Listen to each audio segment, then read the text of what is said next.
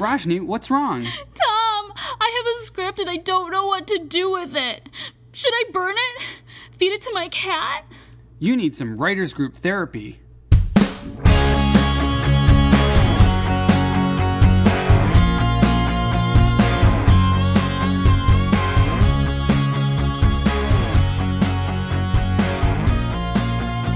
Hello and welcome to Writers Group Therapy. I'm Tom. And I'm Roshni. We're writers helping writers. Ready for your session? The doctors are in. So I know you're working on an adaptation right now of a novel I believe you said your mother wrote, right? Yeah, it's a novel uh, uh, period piece. Oh, okay. And I've written a TV pilot based on it. Okay. So that brings us to a very important question, which is what makes a good adaptation? Yeah, adaptations are, are tricky because uh, some of our favorite books, when they get turned into movies or TV shows, they can either be amazing, you know, exciting experiences to extend your, you know, world around that property, or they can ruin it and make you very unhappy and mad sometimes. So you said your mom's book is a period piece. Can you give us a brief? What's it about?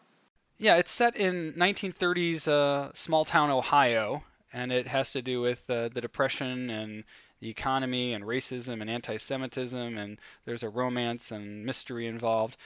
Um, it was a great story to work from because it's very exciting and it's got lots of layers.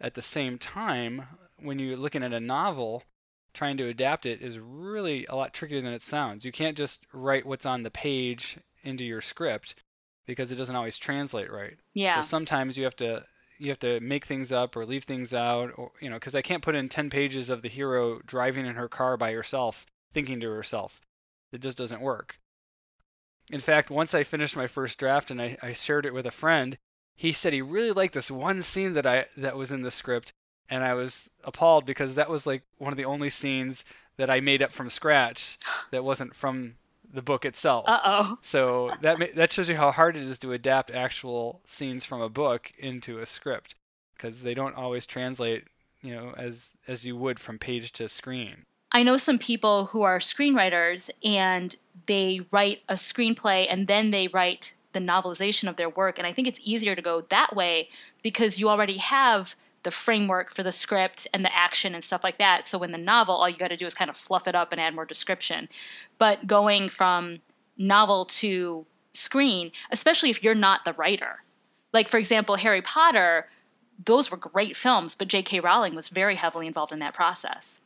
True. Yeah, but at the same time, as a, as a fan of the books, I felt like some of my favorite subplots were missing but they're just subplots. And when you're doing a feature film that's already two and a half hours long, something's got to give, right? Oh my gosh, if you if you adapted the entire book, you'd be watching a 5-hour movie. But then you also have things, for example, like Lord of the Rings, where I think the first movie, Fellowship, was pretty faithful to the book, but once you hit Return of the King and again in overall of the trilogy, I remember thinking, I didn't realize Arwen was such a big deal. And I went back and reread the books, and I'm like, oh, yeah, she's a footnote in Return of the King. She doesn't appear in any of the books. She's a footnote. But they put her in because it's exciting. And I think they even added some things in there that she never did. So it, it, it makes for a good movie, but if you're looking for a very faithful adaptation, you, you sit up and you go, hey, wait a minute. I don't remember that. And then you get mad as a reader. You're like, hey, that's not right. Right, and even so, in I I remember in The Hobbit specifically at the very beginning, I couldn't believe how long this first scene was, where they're basically having dinner for 45 minutes. It felt like um, I I don't know if it was that long in the book. So you've got this scene, which you know the director and you know the producers all agreed needed to be in the movie, um, I don't personally know if it was in the book because I didn't read the book itself, but I've heard the story for a long time. I remember the animated one when I was a kid. That lasted about 45 minutes, I think, the animated show. Uh, I think it ended when they shot the dragon, too. That was the end of that story. so that was there's another two and a half films after that that they actually made. And in part because with The Hobbit, there really wasn't that much material to adapt for three movies. But hey, it was a moneymaker, so let's just keep going. We'll add more characters and more scenes and see what happens, right? I think one of the so one of the best adaptations I've seen, obviously, is Harry Potter. One of the worst adaptations I've seen, though, oh my gosh, and this makes me so sad, is Ella Enchanted. One of my favorite books and one of my most hated movies. That's a really loved movie by a lot of people, though. What what about it uh, bothered you? Well, again, so I think I saw an, actually an interesting video about how people if you like a book, sometimes you want an adaptation to be too faithful and it doesn't always translate well to the big screen, such as, you know, Harry Potter or uh, Lord of the Rings. If you did every single thing in the books, you'd be there forever. Well, with Lord of the Rings Extended Edition, you are there forever. But with Ella Enchanted, if you've ever read the book, it's a very lovely book and I love it. It's absolutely charming. It's very heartfelt. It's one of the few books that can make me cry. And when she Gail Carson Levine, the author, when she sold the rights, she pretty much sold the entire thing away. And I I read an article where she said to the people writing it, just keep Ella obedient. That's it. So the movie and the book are nothing like each other. Nothing at all. And it, it affects the character of Ella.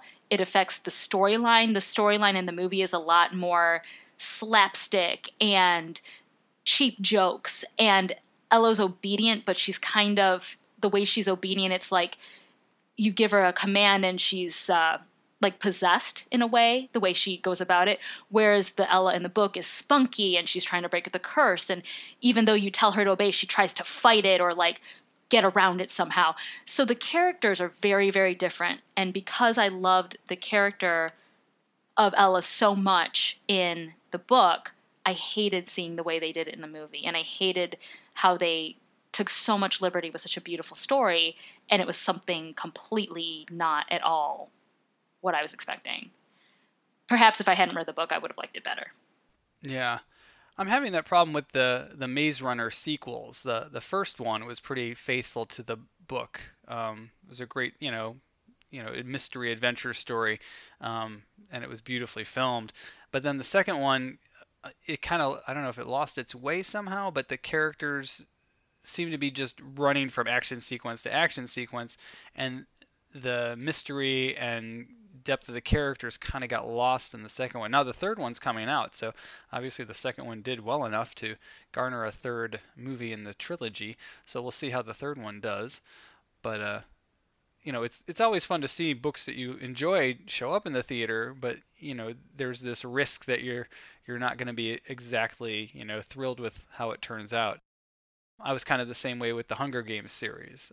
The first one was pretty faithful. The second one uh, also was pretty faithful. The third one, when they broke it up into two movies, that became a bit long. Uh, I know the third book was longer than the other ones, but I don't know if it deserved two movies it wasn't i mean it wasn't that much longer than the other two they, they could have Right. done it in one Yeah, and it always it all, totally felt like the the the first part of Mockingjay was all just a setup for the second part. Like it didn't feel like it had its own contained story. It literally felt like okay, we're getting ready for the big final act, you know, or whatever of the the three movie arc, so to speak. But it was uh you know, I still love those books. The books were great and they well that's one one really good example though because that book series is all pretty much told in the first person from Katniss's perspective. But you can't Mhm. do that throughout three full movies. So those books uh, you know changed when they became films and became third person obviously. And we got a lot less of the internal turmoil of Katniss and the things she was going through. I mean, they were still really cool. I still really enjoyed them, but you know, you're always going to have that, you know, have to give up something in the transition from a book to a film. yeah and i think i'm trying to think uh, what was that one perks of being a wallflower now that's actually an example of where i like the movie better than the book I've I read the book a long time ago, so forgive me if I'm wrong. I feel like it was in first person, but the movie adaptation was really well done. And another uh, movie book adaptation that I preferred the movie to the book was Legally Blonde. I don't even know if you can get the book Legally Blonde anymore. It might be out of print. But the movie character, the, the movie story and the movie character is so much more charming than Elle in the books. And Elle in the books is not very likable, even though she's the heroine. So I preferred the movie, which also might beg the question though, I saw the movie before I ever read the book. So sometimes it might be a case of what you see first feels better than the actual original uh, work that it's based off of. Yeah, I would imagine um, if I was going to decide whether to see a book or see a movie first or the book about the movie, I'd probably want to see the movie first because generally I feel like reading the book is giving you more depth into what you saw on the screen. So it's like kind of if you really loved a movie, then you'll get even more out of the book. But I feel like going the other way, you're almost always going to be getting less from the movie than you do from the book.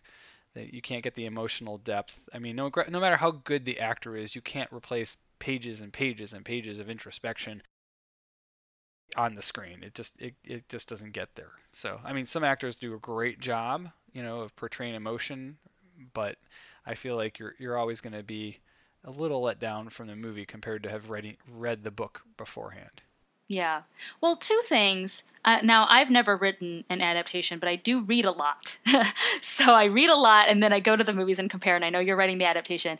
Going off of that that one video, it, the guy brought up an interesting point where he said sometimes people don't like the adaptation because they're so geeking out over the original text that they get mad when it's not faithfully portrayed, but you can't be that faithful. Take, for example, Lord of the Rings or Narnia or something like that that's been around forever, and you have people who are die-hard fans of that that work, and then when they don't get what they want to see on the screen, you know, it's not word for word. They're like, oh my gosh, I hate it. But you can't do that because that doesn't always make for a good movie. But I think also what might make a really good adaptation is when you read a book, you are told how the character feels whether it's in first or third person. But when you watch a movie, you as the viewer add on to the character what you're seeing because all you're seeing are the facts right? You're seeing the facts of the story. So you as the viewer kind of put your own spin on it and you think oh that's how she's feeling or whatever. You come to that conclusion on your own just from observing the scene and and getting the facts of the story whereas you don't have insight into the character's brain like you do in a book. So I think in, if you're translating something from novel to screen, you have to kind of add in how does the viewer how is the viewer going to add on their emotions, experiences, whatever onto this scene. Does that make sense a little bit? Yeah, I think you do that when you're reading books too, so it makes sense. It's just I think it's harder to do on the screen. So, mm-hmm. and the one other thing I wanted to add though was that adaptations in general are great because some people will never read the book unless they see the movie first. So people, you know, writing book great books give us great material to put into movies that hopefully turn out good.